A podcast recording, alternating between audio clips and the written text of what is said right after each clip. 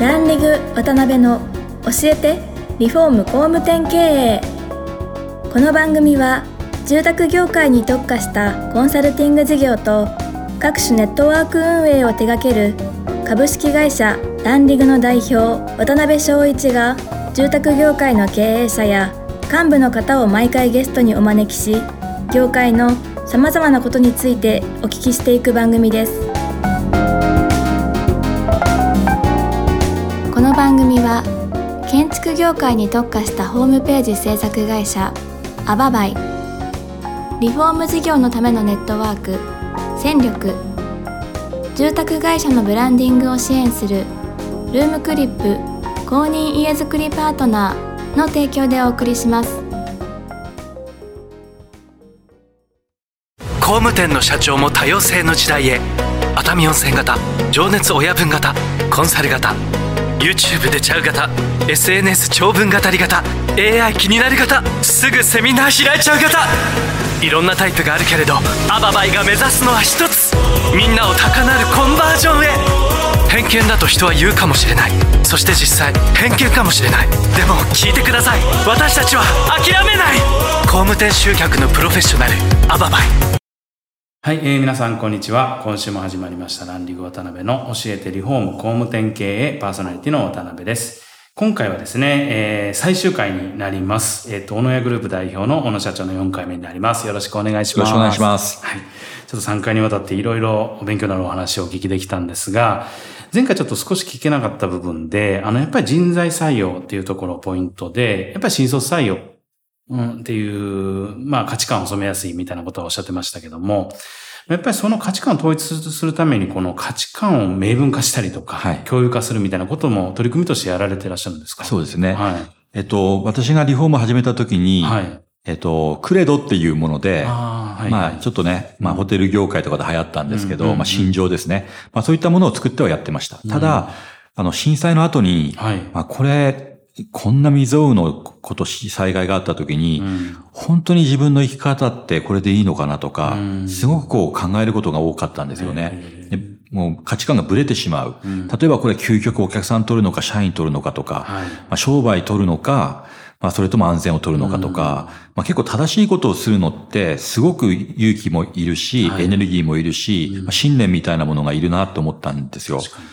で、私その時に、知り合いから紹介されて、稲森和夫さんの経営塾の清和塾に入会させていただいたんですね。なるほど。で、なるほど、こういう考え方、78項目があるんですね。はい。で、すべて素晴らしくて、もちろん自分にはこんなことはできるはずはないんだけども、これ完コピしたいなと思ったんですよね。で、手帳を作りまして、それを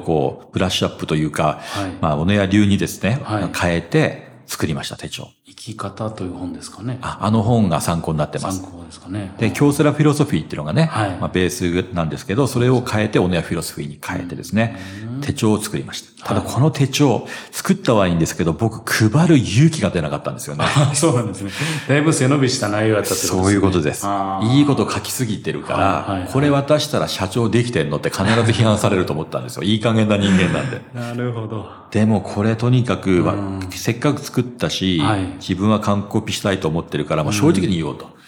できてませんって。全くできてないけど、稲森さんっていう素晴らしい経営者がいて僕尊敬してるから、これ完コピする北極星だと。目指していくから、それだけは信じてねと。なるほど。なんだったらお前たちもいいフィロソフィーだから、俺のフィロソフィーだったら信じなくていいけど、経営の神様、世界一の経営者がやってるんだから、これちょっと信じてみてもいいんじゃないっていうことで、一緒に勉強しようっていう、割とライトな感じで、取り組んだら結構みんな気に入ってくれて、で、それが今、うちの共有の価値観とか、共通言語になってるのはすごく嬉しいなっていうふうに思ってますね。なるほどね。ありがとうございます。あとはそうですね、教育の部分にも絡んでくるのかもわからないですけど、担当一貫性みたいな、形を敷かれてる。これ具体的にどういうことになるんですか？担当一貫性って言っても、実は、裏で分業しているんですよね。で、担当一貫性は、もちろんお客さんの窓口は、もう営業の時から、それから引き渡しまで全部窓口一人です。ただ、それはやっぱり無謀なんですね。一人の人が全部やるのは。だから裏側でコーチがいます。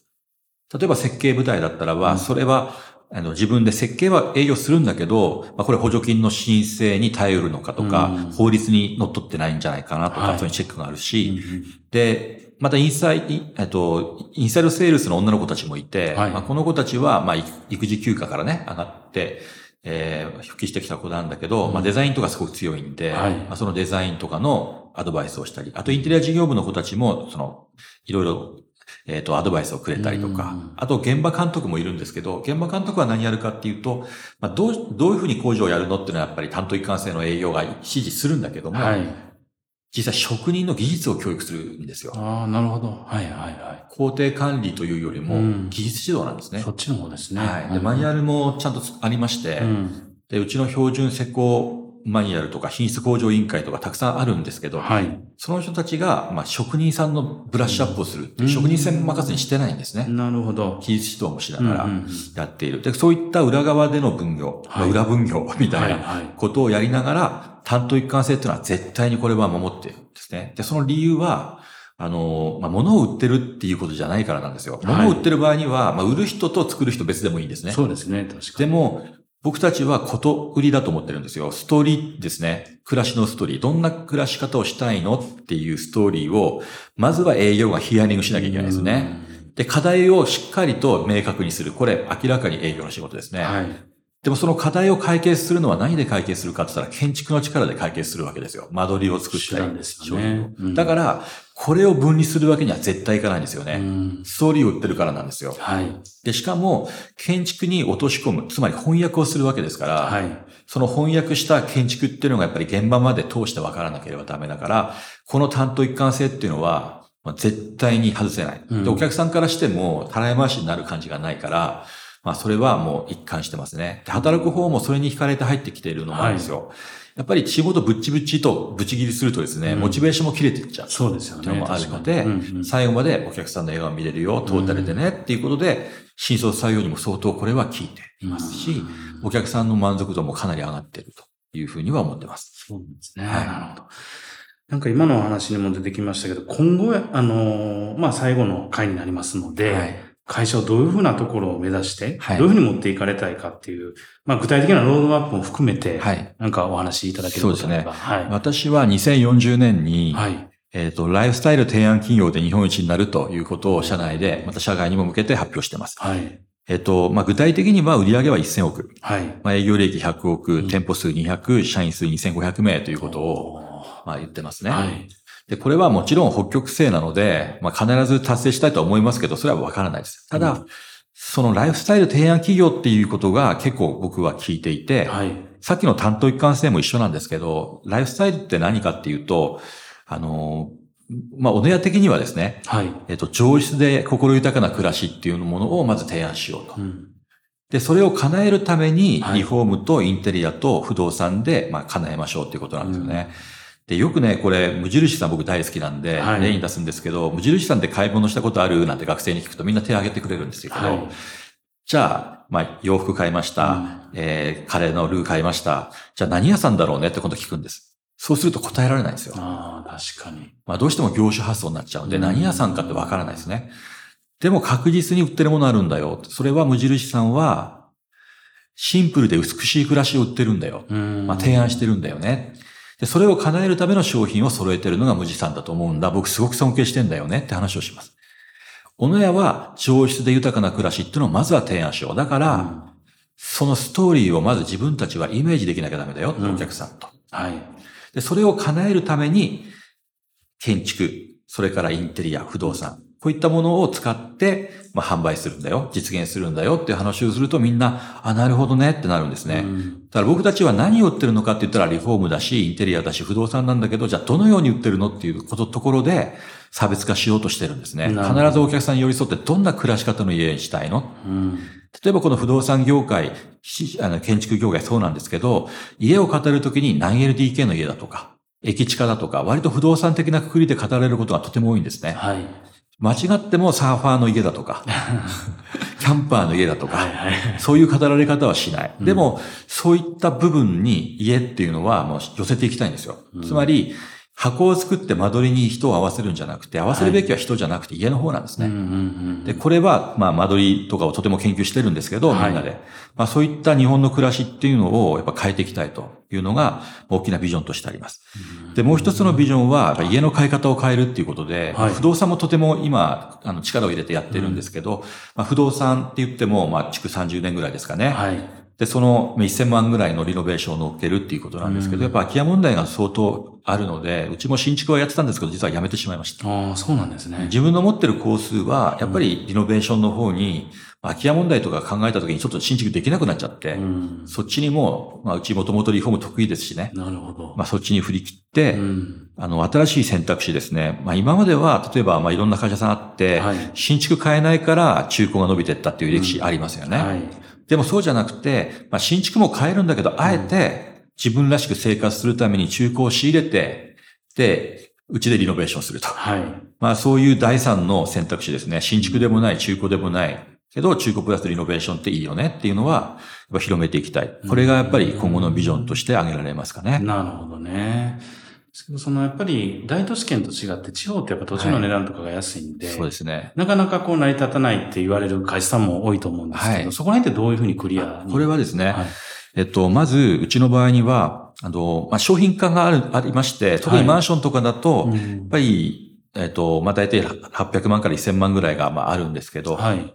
新築がやっぱり値上がり相当あるんですよ、マンションとか。そうですね、確かに。実際都内は2018年に中古と新築逆転したんです。で、これが今仙台が、まあリノベーション結構盛んですけど、うちもですね、十分値段は合うようになってきてます。なるほどね。一方、戸建てに関しては値段が張っちゃうんですけども、はい、まあ、範囲を決めるんですね。ここはもうリノベーション。うん、はい。で、ここはリフレッシュ。という形で、まあ、バランスよくリノベーションとリフレッシュを、組み合わせながら、まあ、最適な提案できるような商品化になっています。なるほどね。本社長が今おっしゃったようなビジョンを達成するための手段として、まあ、例えば上場みたいな、はい、そういうのもあると思うんですけど、はい、そこら辺に関してはどうお考えなんですか？はい、上場に関して言うと、まあ、まさに、まあ、ゴーイングコンサーンを目標にですね、まあ、これはやっているんですけども、まあ、一方でやっぱり、いい人が入ってくるし、まあ、質のいい資金が入ってくるってなった時には、はい、何をやるのかっていうと、やっぱり時間がないので、はい、まあ、一気にやっぱりシェアを取りに行くっていう点では、やっぱ資金は大事かなっていうふうに思いますし、また、さっきの、その、物件ですね、はい。リノベーションに向いてるような空き家とか、そういったものを買う。みたいなものも、まあ、モデルハウスを建てるもそうなんですけど、はい、やっぱり不動産的な、まあ、資金っていうのは結構必要だと思ってるんですよね。なので、ある程度のこうプロトタイプができてきたときには、やっぱり一気にアクセルを踏んで資金を入れて、人を入れてっていうのは、まあ、とてもいいことだと思うので、まあ、上場はその辺ですよね。はい、人を調達するブランディングと、はい、実際に直接金融っていうことが使えるので、まあ、うちのビジネスモデル加速するんじゃないかなとは思ってます。なるほどね。はい、あ、そうですか。で、その上場を、2024年に目標にされていらっしゃるということですね。はいはい、なるほど。ありがとうございます。で、ちょっと残り時間も少なくなってきたんですけども、今後、その、まあ、企業としてっていうところとつながるかもわからないんですが、なんかその、小野社長の中で個人としての夢とか、世の中に与えていかれたインパクトとか、うん、なんかそのあたりって何かこう掲げられているものとか、そうですね。思いの部分ってありますか？うん、はい、自分は今、はい、東方銀行さんっていう、はい、地銀でナンバーワンのところの、うんうん、まあ、とても素晴らしい優秀な方ですね。はい、エリートサラリーマン出向してもらってやっているんですね。はい、で、彼がまあ言うには、まあ、なぜ自分がここに来たのかっていう話をするんですよ。はい、で、さすがに上場して、まあ、私の持ってる株価を上げるために来たわけでもないし、はい、まあ特にオネアになんか思い入れがあってきたわけでもないんですよね。うん、で、すべては地域のためにっていうビジョンで、まあ頭取もですね、うん、まあその優秀な人を出してくれた。はい、僕も本当に同じで、まずはその東北、まあ東京にもお店はあるんですけれども、うん、はい、まあ地域っていうのが、活性化していくっていうのがいいんじゃないかなってやっぱりすごく思っていまして、うん、で、私の友人、まあ私が監査役をやってる会社も今年上場したんですね。あ、そうなんですね。うん、で、やっぱりすごくいい感じになってきてるし、